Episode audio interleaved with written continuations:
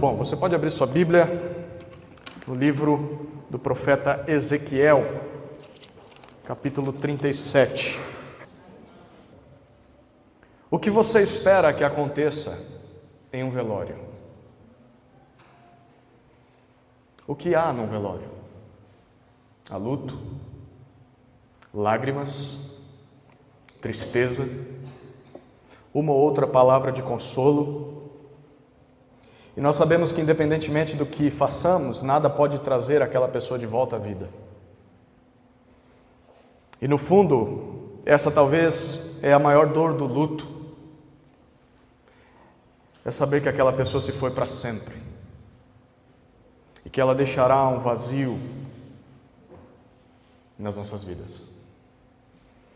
E tudo o que resta é a tristeza, a melancolia e as lembranças de quem aquela pessoa foi enquanto estava viva.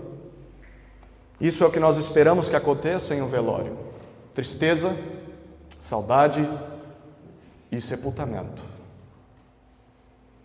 Os leitores desse livro de Ezequiel estavam passando por um momento parecido ao de um velório. Porém, não era diante do velório de um ente querido. Eles estavam olhando para o próprio velório.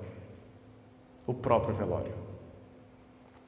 Essa história de Ezequiel, capítulo 17, começa muitos anos atrás, em meados do sexto século antes de Cristo. O povo de Deus havia se dividido em duas nações. Nós tínhamos Israel e Judá. Israel não servia mais a Deus. E isso custou um castigo terrível para aquela nação. Eles foram dominados por seus inimigos. Mas Judá também não, não estava andando muito com Deus.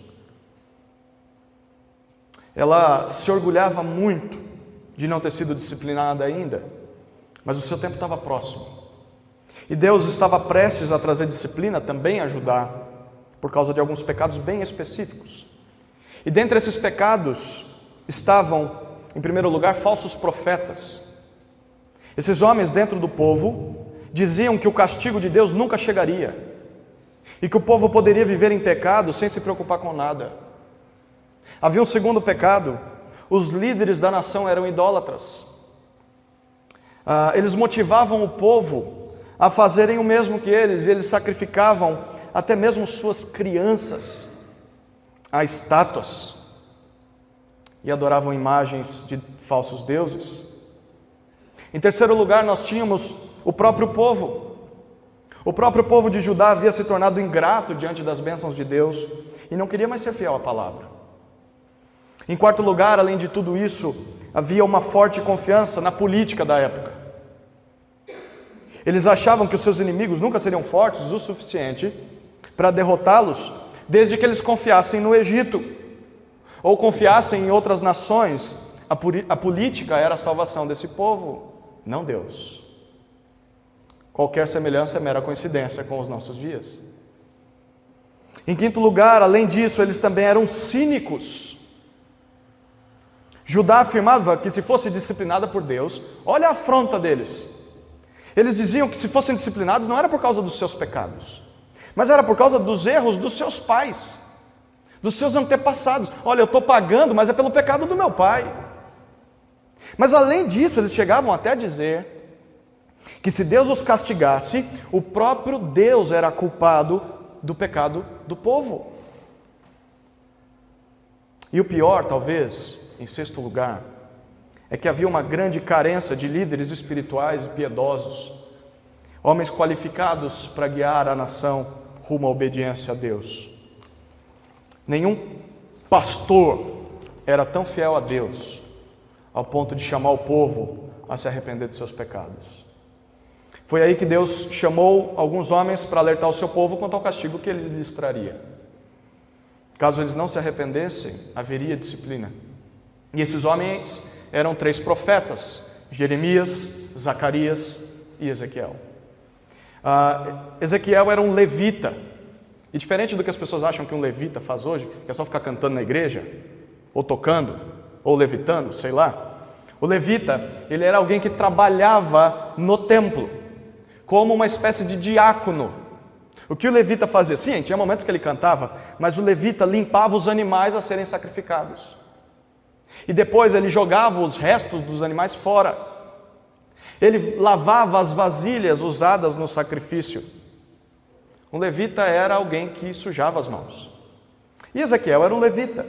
Ele era um jovem de aproximadamente 25 anos, casado com uma linda mulher. Aparentemente ele tinha uma, uma vida perfeita, até que Deus decretou juízo sobre Judá.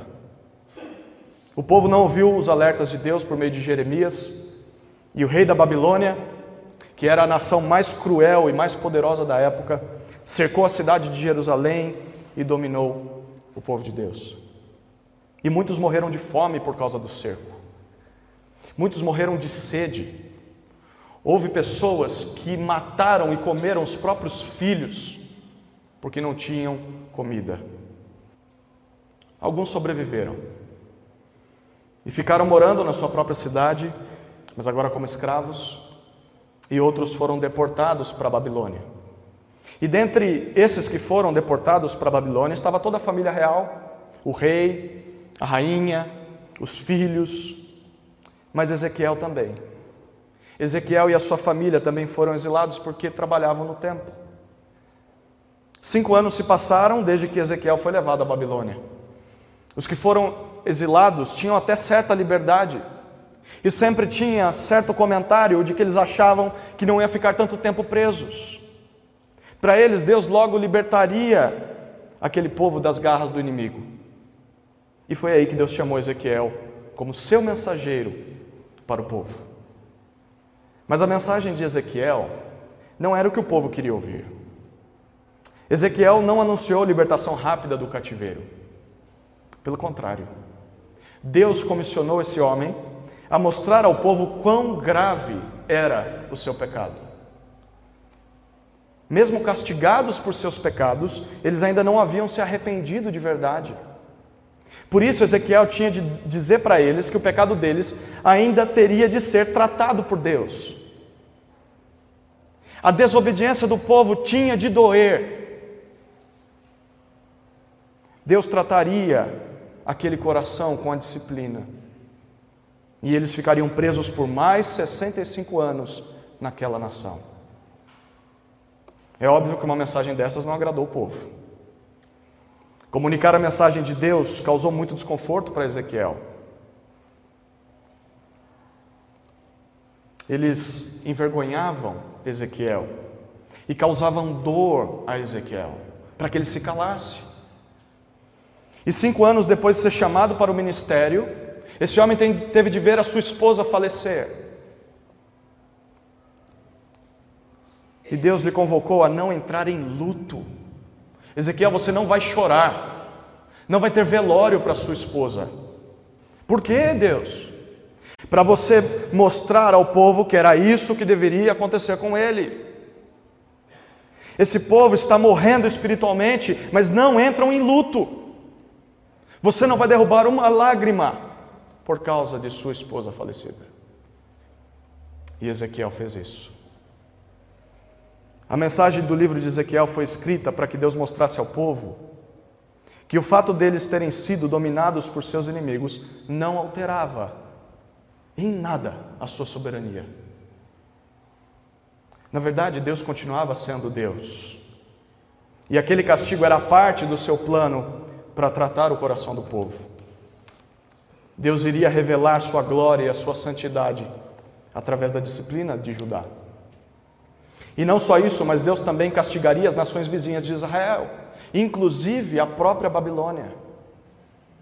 Mas antes de ser destruída, a Babilônia serviria como uma espécie de espada de juízo nas mãos de Deus. E a mensagem de Ezequiel era dura. Ela prometia um tempo de caos, um tempo de total desalento. Haveria fome, haveriam mais doenças, haveriam mais prisões e nenhum país ou dinheiro do mundo poderia livrar Judá desse terrível julgamento. Mas havia também uma promessa, a promessa de restauração no futuro. Deus é quem faz a ferida, mas é também aquele que traz o remédio para curá-la.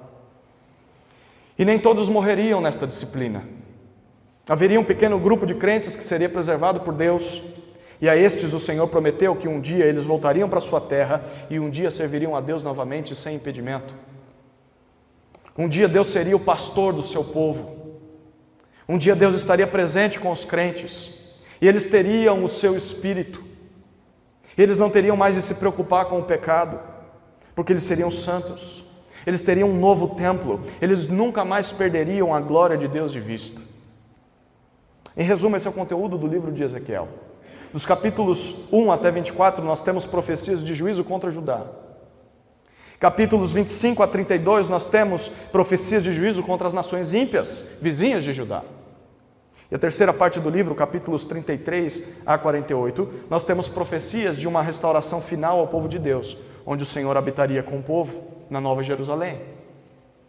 E em Ezequiel 37, nós vemos uma dessas promessas de restauração.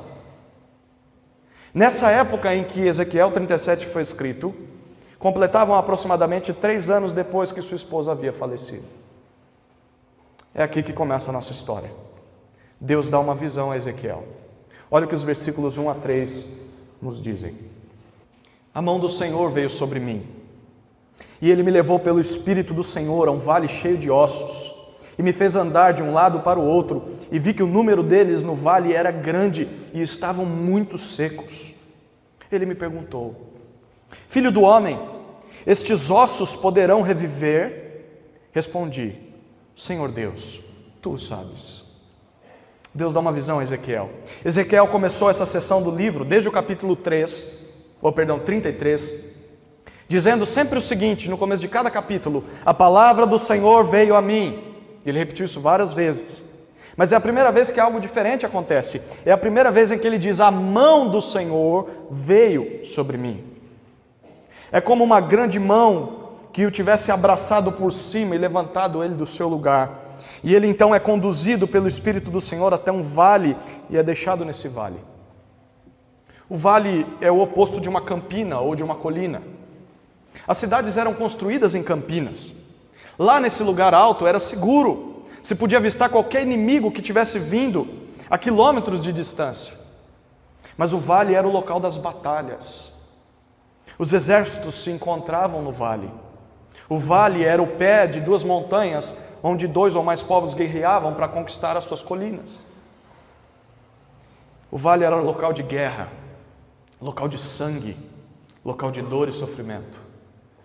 E ali vidas eram tiradas, milhares eram derrotados e mortos. Por isso, era muitas vezes o local de ossos secos. É assim que está o vale onde Ezequiel é deixado por Deus. E nós vemos no verso 2 que Deus o faz andar por todos os lados do vale. Enquanto caminha, o profeta percebe que o número dos ossos naquele local era muito grande. Mas ele também reparou outra coisa. Versículo 2 diz que ele reparou que aqueles ossos estavam muito secos, estavam sequíssimos. O que isso significa? Significa que houve uma batalha sangrenta naquele vale. Foi uma luta cruel, milhares e milhares de pessoas morreram naquele dia e não sobrou um homem sequer para enterrar os seus mortos. Todos, sem exceção de ninguém, morreram naquela guerra. O exército vencedor passou por cima dos cadáveres e conquistou a colina e abandonou aqueles corpos para trás. A cidade foi saqueada as mulheres foram estupradas e mortas, os filhos assassinados ou se tornaram escravos, e ninguém da cidade na colina sobrou para voltar e poder enterrar os soldados mortos no vale. Esse é um cenário desolador. A esperança se foi. Não há mais saída para aquele exército. O destino daquele exército é ser comido pelos bichos e secar ao sol quente. E foi isso que aconteceu.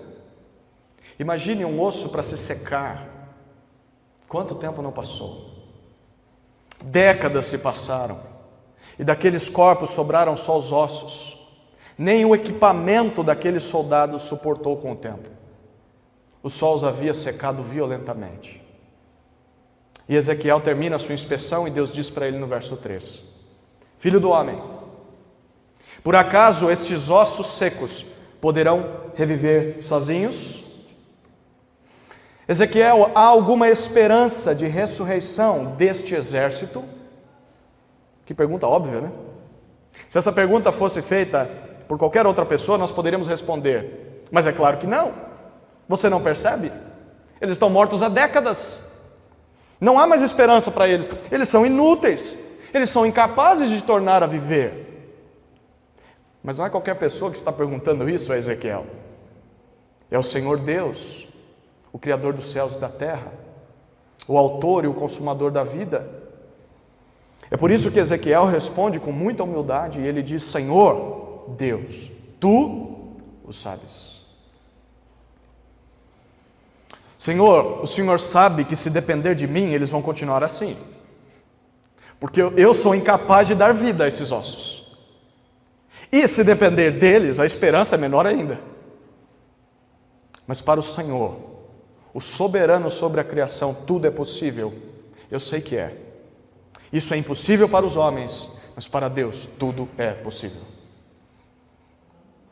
E aí Deus dá uma ordem a Ezequiel, versículos 4 até 8, olha o que o texto diz. Então ele me disse: Profetiza sobre estes ossos e diz-lhes: Ossos secos, ouvi a palavra do Senhor. Assim diz o Senhor Deus a estes ossos: Farei entrar em vós o fôlego da vida e vivereis. Sobre vós poreis nervos, farei aparecer carne e estenderei pele. Porei o espírito em vós e vivereis. Então sabereis que eu sou o Senhor. Profetizei como me foi ordenado.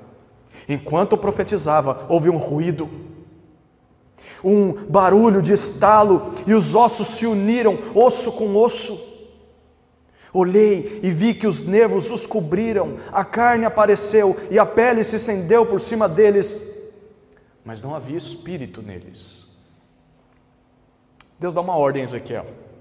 Verso 4, Deus diz algo inusitado: Ezequiel, profetiza sobre esses ossos. Profetizar é o mesmo que falar algo em nome de Deus a alguém, é falar da parte de Deus, é dizer aquilo que Deus diz ou disse. Mas nesse caso, Ezequiel não deveria falar a pessoas, mas aquele exército de ossos. Não sei se você está imaginando essa cena, mas é uma loucura. E o que era para ele dizer? Ele, Deus diz no verso 4: Ossos secos, ouçam a palavra do Senhor. E ele continua dizendo verso 5: Assim diz o Senhor Deus a vocês, ossos secos: Eu darei vida a vocês eu farei com que o fôlego, o sopro, o espírito de vida entre em vocês e vocês voltarão a viver. E sabe como eu farei isso? Verso 6: Colocarei sobre vocês nervos, farei a carne aparecer sobre vocês e estenderei pele sobre tudo isso. Depois eu colocarei o espírito de vida em vocês e vocês viverão. Você está imaginando essa cena? Um homem, sozinho em um vale de morte, diante de milhares de ossos de mortos, tendo de pregar a esses ossos. Ossos não têm ouvidos. O que Deus quer com isso? Deus informa aos ossos o propósito dele ao dar vida a eles. O verso 6, a segunda parte. Deus diz: Depois que eu fizer isso, então vocês saberão que eu sou o Senhor. Quando vocês viverem novamente, vocês se lembrarão que estavam mortos e que só eu poderia dar vida a vocês, e eu fiz isso. E quando isso acontecer, vocês vão me temer como Deus. Quero te perguntar o que você faria no lugar de Ezequiel. Alguns chorariam de medo no meio de um cemitério com os ossos expostos sem ajuda. Papai e mamãe não está perto. Outros gritariam por socorro. Alguém me tira daqui. Ou outros pediriam para que Deus acordasse eles de vez desse pesadelo. Deus acaba com essa visão. Eu já entendi. Ou não entendi, mas tudo bem, não quero mais ver isso. Sabe o que Ezequiel fez? Olha o versículo 7. O profeta Ezequiel fez o que parecia a coisa mais louca desse mundo naquele momento. Ele obedeceu. Aquele homem profetizou como Deus mandou. E ele nos diz que enquanto pregava, ele começou a ouvir um ruído. Ele começou a ouvir um barulho, um som de, um som de chocalho. E esse som eram de ossos batendo uns nos outros. Aí o negócio ficava feio, hein? Aí eu sairia correndo. Mas ele, ele não saiu correndo, ele continuou pregando. E eles começaram a se unir uns aos outros, cada osso com o seu osso equivalente, como era antes daquelas pessoas morrerem. E ele viu aquilo acontecer enquanto ele estava pregando. Verso 8 ele diz isso: os nervos começaram a cobrir aqueles ossos. A carne apareceu do nada, e a pele se estendeu por sobre cada um daqueles esqueletos. Mas Ezequiel diz que faltava algo. Final do verso 8, ele diz que não havia espírito neles, não havia vida. Deus havia prometido que daria vida a eles, mas aqueles corpos estavam vazios. Para que a palavra prometida por Deus aos ossos se cumprisse, faltava algo mais. E aí nós temos ah, nos versículos 9 e 10 e vemos que Deus dá outra ordem a Ezequiel. Olha o que Deus diz, versos 10 a 9 a 10. Então ele me disse: profetiza ao Espírito, ó filho do homem, profetiza e dize ao Espírito: Assim diz o Senhor Deus, ó Espírito, vem dos quatro ventos e assopra sobre esses mortos para que vivam. Profetizei como ele me havia ordenado. Então o Espírito entrou neles, e eles viveram e se puseram em pé, um exército muito grande. Deus chama a atenção de Ezequiel e diz a ele: Ezequiel, agora profetiza ao Espírito, você que é filho do homem. Essa expressão significa você que é limitado, você que é frágil, que é fraco, que é incapaz de dar vida a esses cadáveres. Fale ao Espírito em meu nome e clame a Ele o seguinte: Assim diz o Senhor Deus: Espírito, venha dos quatro cantos da terra e assopre, respire sobre esses mortos. Se você fizer isso, eles terão vida novamente. E nós já sabemos como o profeta respondeu, né? O que ele fez. Se falar a ossos é algo difícil, mas ele fez. Então agora clamar ao Espírito é fichinha, é fácil.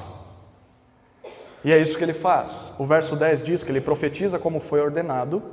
E perceba o que acontece? Adivinha? O Espírito entrou em cada um daqueles cadáveres e eles voltaram à vida. Eles se colocaram de pé diante de Ezequiel e era um exército muito grande. Houve um homem de Deus no passado que, depois de anos servindo no ministério de pregação, ele passou a dar aulas aos seus alunos no seminário. E as suas aulas de pregação, diziam os alunos, eram as melhores do curso. No primeiro dia de aula, esse professor pegava todos esses seminaristas, tirava eles da sala de aula, conduzia eles pelas ruas da cidade até chegar ao cemitério local. Ali ele pedia para que eles fizessem uma grande roda em volta dos túmulos e dizia a cada um daqueles alunos: pregue em voz alta a boa notícia encontrada em João 3,16 a esses túmulos, como se a eternidade deles dependesse disso. Evangelizem os túmulos. Alguns alunos ficavam meio sem jeito, né? olhando um para o outro. É sério isso mesmo? É para isso que eu vim para o seminário?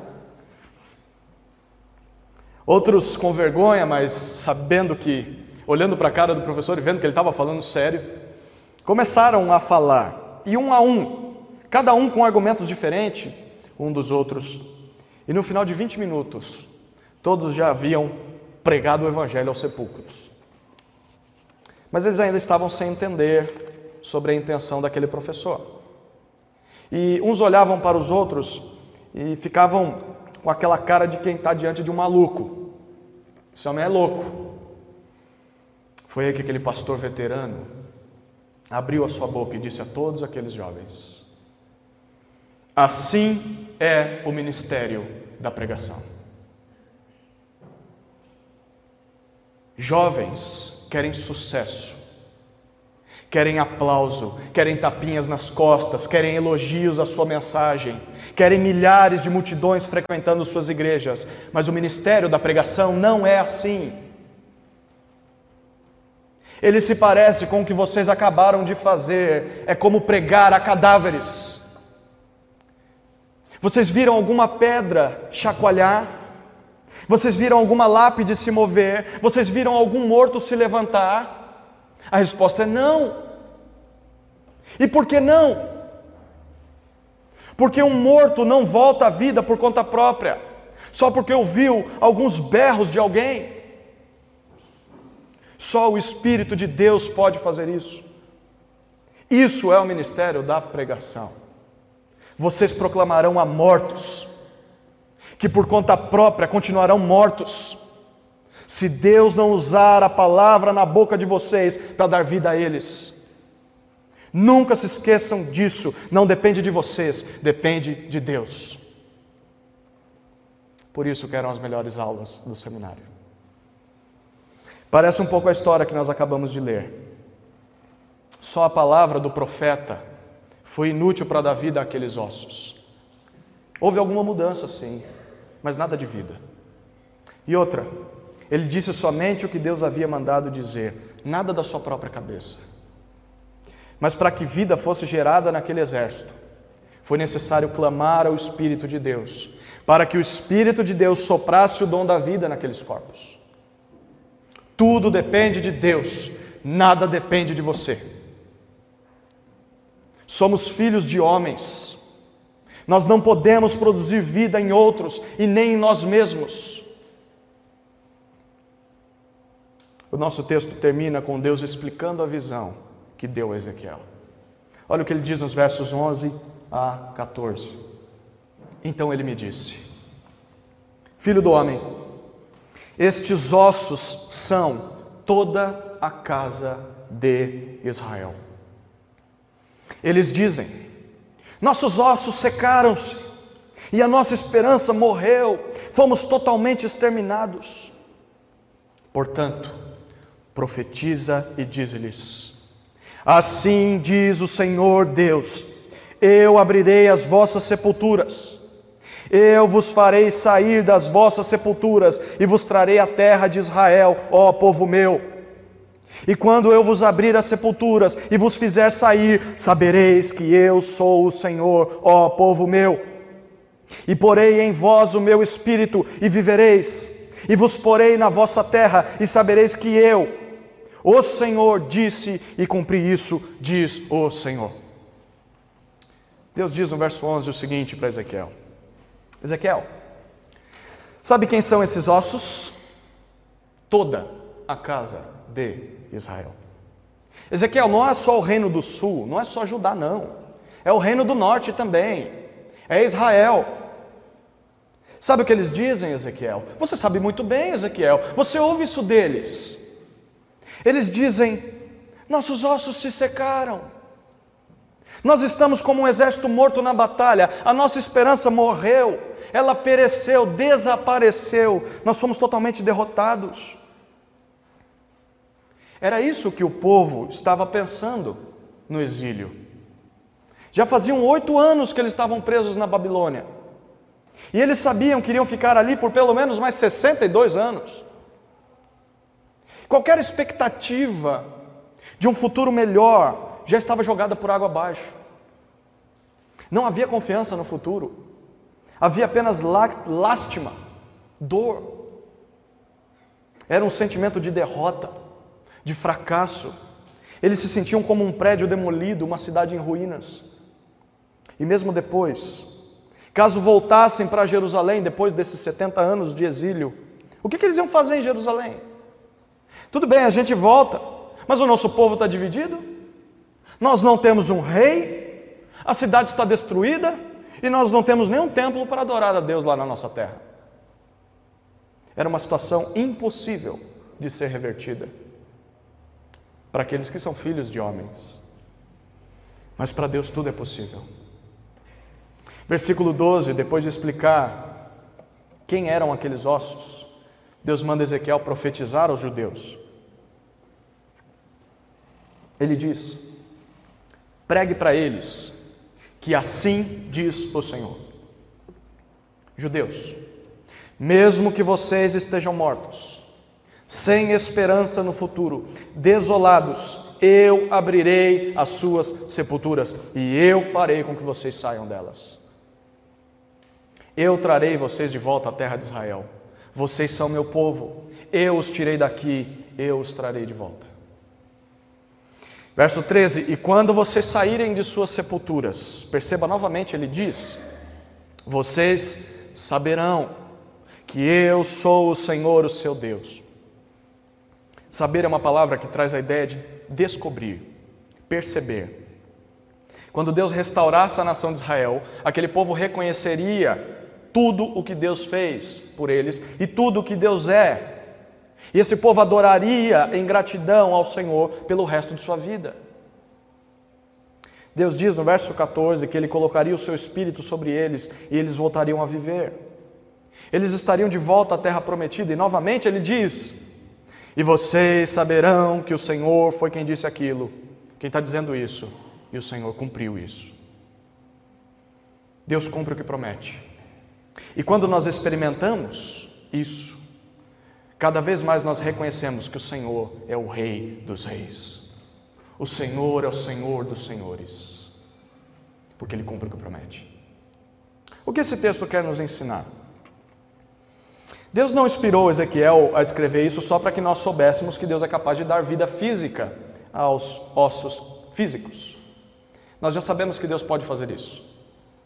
Essa passagem foi escrita para nos ensinar que a palavra de Deus dá vida espiritual a pessoas espiritualmente mortas. Deus não está dando a Ezequiel uma lição de anatomia, ou repetindo que ele tem poder para dar vida a mortos. Deus está ensinando o profeta sobre a condição miserável da alma humana, perdida no pecado. Deus está ensinando sobre o seu poder, Deus está dizendo aquilo que Ele é capaz de fazer através da pregação da Sua palavra, dar vida espiritual a almas mortas. A nação de Israel, exilada na Babilônia, fora da terra prometida, desobediente a Deus, desgraçada por Deus, nada mais era do que uma pilha de ossos ressecados e dissecados. Mas apesar disso, Deus os faria viver novamente. Deus abriria as sepulturas e traria esse povo de volta à vida e colocaria o seu espírito neles. Queridos, Deus dá vida por meio da Sua palavra. Muitas pessoas são como um exército, um exército efetivo, que aparenta ter muita vida, mas que na verdade está morto por dentro não há esperança para essas pessoas. Há só ruínas no seu coração, há só cheiro de morte. E como essas almas perdidas podem encontrar vida?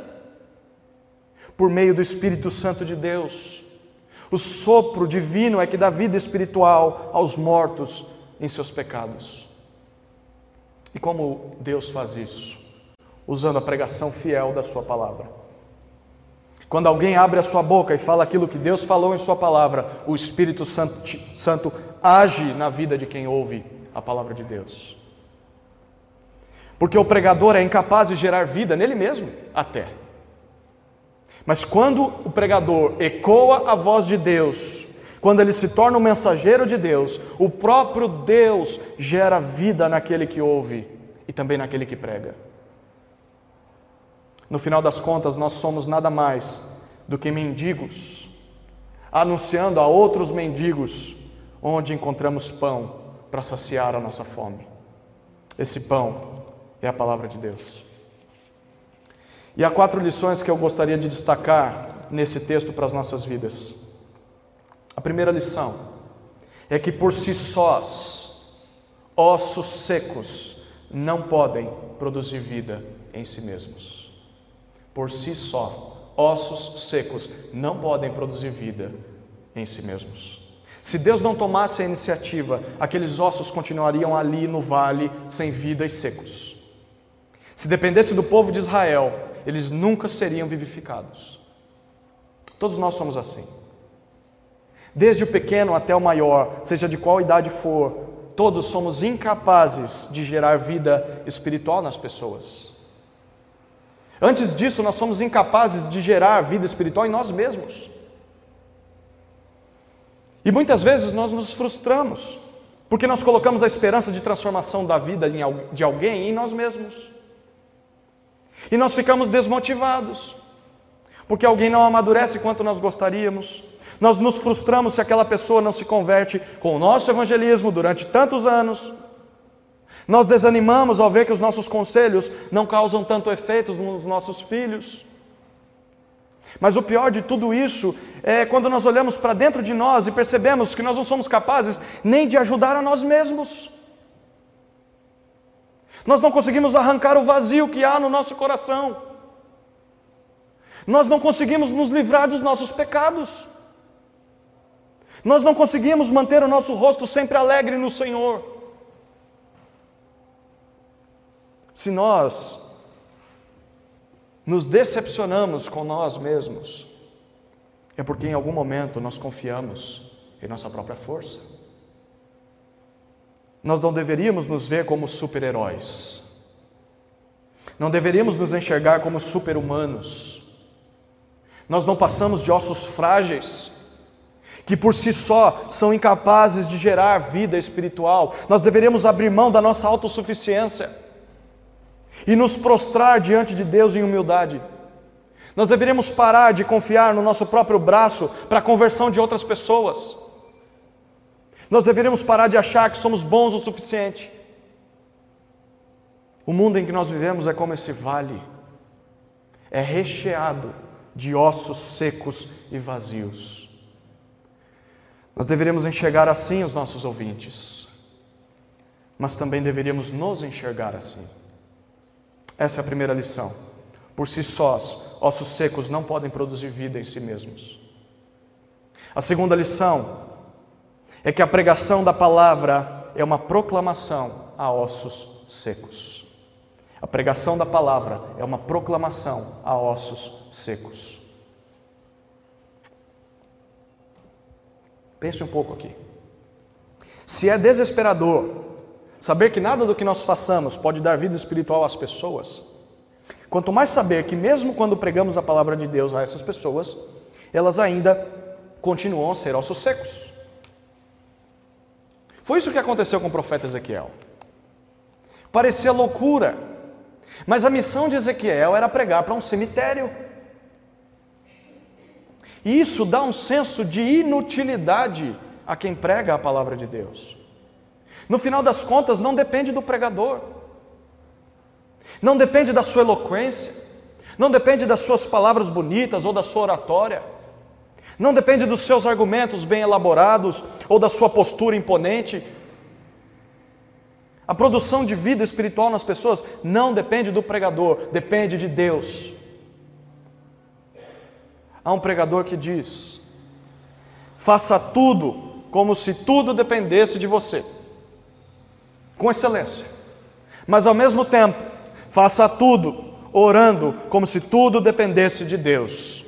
E de fato, tudo depende de Deus. Em 1 Coríntios 1:21, Paulo disse que foi do agrado de Deus salvar os que creem por meio do absurdo ou da loucura da pregação. Se você parar para pensar, pregação é uma coisa louca. Sim ou não? Pensa um pouco aí.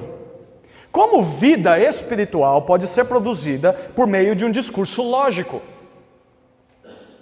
Como abrir um livro de mais de 3 mil anos de história e ler esse livro às pessoas pode salvar suas almas?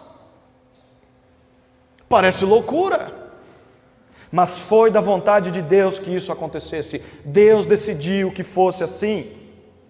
Na eternidade, Deus tensionou que os que creriam em Jesus fariam isso por causa de alguém que lhes pregasse sobre o Evangelho. É preciso coragem e confiança nessa promessa de Deus. Deus prometeu que vai salvar os ossos secos através da pregação da Sua palavra. Confie nisso. E continue pregando, mesmo que pareça estranho. Como fez Ezequiel, mesmo que pareça inútil, nós devemos obedecer a Deus. Deus são ossos secos, pregue. Deus eles não ouvem, pregue. Deus nada pode acontecer, pregue. Vida ser produzida através de palavras pode parecer algo de outro mundo, e de fato é algo de outro mundo, é sobrenatural, é o poder de Deus que dá vida ao homem. Lembremos do que Paulo diz em Romanos 10, 17: a fé vem pelo ouvir e ouvir pela palavra de Cristo. Continuemos a pregar, porque um dia a palavra de Deus pode gerar vida nos nossos ouvintes. E valorizemos a pregação da palavra de Deus, porque é por meio dela que Deus nos dá vida. Essa é a segunda lição. Por mais estranho que pareça, a pregação da palavra é uma proclamação a ossos secos. A terceira lição é que sem clamor ao Espírito de Deus, a pregação da palavra é incompleta. Sem clamor ao Espírito de Deus, a pregação da palavra é incompleta. Ezequiel não só deveria pregar a palavra de Deus aos ossos secos, como o texto diz que ele deveria falar ao Espírito de Deus para que o Espírito de Deus desse vida àqueles ossos. Mesmo que com sua pregação as pessoas tivessem alguma melhoria nas suas condições de vida, é melhor ser um cadáver com pele, com carne, com tendões, tendões do que ser apenas um esqueleto de ossos secos. Sim, de fato houve alguma mudança naqueles ossos. Mas mesmo assim, aqueles cadáveres continuavam do mesmo jeito que antes, mortos. E nada poderia mudar aquilo. A pregação a ossos secos é inútil sem o clamor ao Espírito de Deus para que ele produza vida naqueles que ouvem a palavra de Deus. As pessoas podem até mudar o seu comportamento, mudar o seu linguajar, mudar os seus costumes, mudar os seus valores, mas sem o Espírito de Deus agindo nas suas vidas, elas continuarão sendo mortas por dentro. Isso não significa que nós devemos então parar de pregar. Não deveríamos parar de pregar. A pregação é a primeira parte. É claro que isso pode até gerar alguma ordem, alguma organização na vida dessas pessoas, mas isso é diferente de vida. Sem o Espírito, as pessoas que nos ouvem não conseguem ficar de pé, não podem ser úteis para uma batalha. Mas a segunda parte, a mais importante, além de pregar a ossos secos, é clamar ao Espírito em oração para que o espírito produza vida nesses ossos.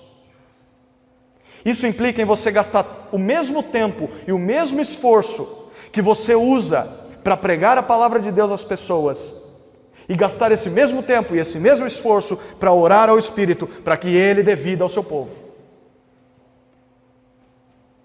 O mesmo tempo que você gasta pregando é o tempo que você gasta orando. O Espírito trabalha em parceria com a palavra. Então, não dá para se ter apenas um deles na igreja. Nem só de pregação, de estudos, de teologia viverá o homem. Muito menos só de oração, de fogo e poder. Ambos precisam andar lado a lado. É uma via dupla, são duas faces da mesma moeda. Nós precisamos sim apreciar bom conteúdo teológico, mas ao mesmo tempo nós temos de orar ao Espírito para que ele transforme esse conteúdo em vida no seio da igreja. Sem a ação do Espírito, a pregação é inútil. Isso significa que qualquer igreja ou qualquer ministério que pareça morto pode encontrar vida se a palavra de Deus for pregada e se o Espírito Santo agir por meio dela. Que nós oremos por isso.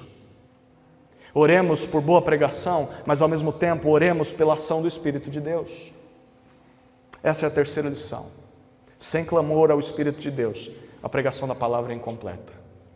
A última e quarta lição é que ossos que receberam vida de Deus percebem que Ele é o Senhor, aquele que cumpre o que promete. Ossos que receberam vida de Deus percebem que Ele é o Senhor, aquele que cumpre o que promete. Era isso que aconteceria com o povo de Israel. Nós vimos que por três vezes,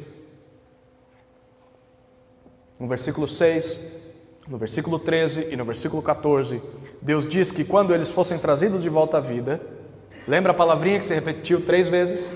Eles saberiam, eles perceberiam, eles compreenderiam pela experiência que Deus é o Senhor.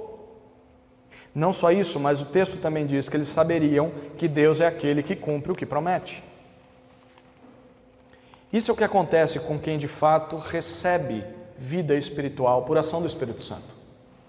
Em outras palavras, essas pessoas reconhecem que sem Deus ainda estariam mortas, ainda seriam ossos secos, e por isso se colocam à disposição para batalhar por Ele. Eu gostaria que você pensasse sobre isso. Se você já passou da morte para a vida, você já imaginou que se Deus não tivesse mandado aquele pregador para falar a palavra dele a você, naquele dia específico, você ainda estaria morto? Já parou para pensar nisso? Se dependesse de você, você estaria pior do que os descrentes. Isso deveria tirar o nosso orgulho de achar que nós somos melhores que os outros. Quem disse que você é melhor do que aqueles que nunca entraram em uma igreja? A vida não vem de você, a vida vem de Deus. Isso também deveria acabar com a nossa vontade de viver para nós mesmos. Esse tipo de desejo é o desejo de alguém que ainda está morto. Quem recebeu vida irá viver por aquele que lhe deu vida, o próprio Deus. Isso também vai nos colocar em posição de batalha, junto com o povo de Deus, que também recebeu vida de Deus.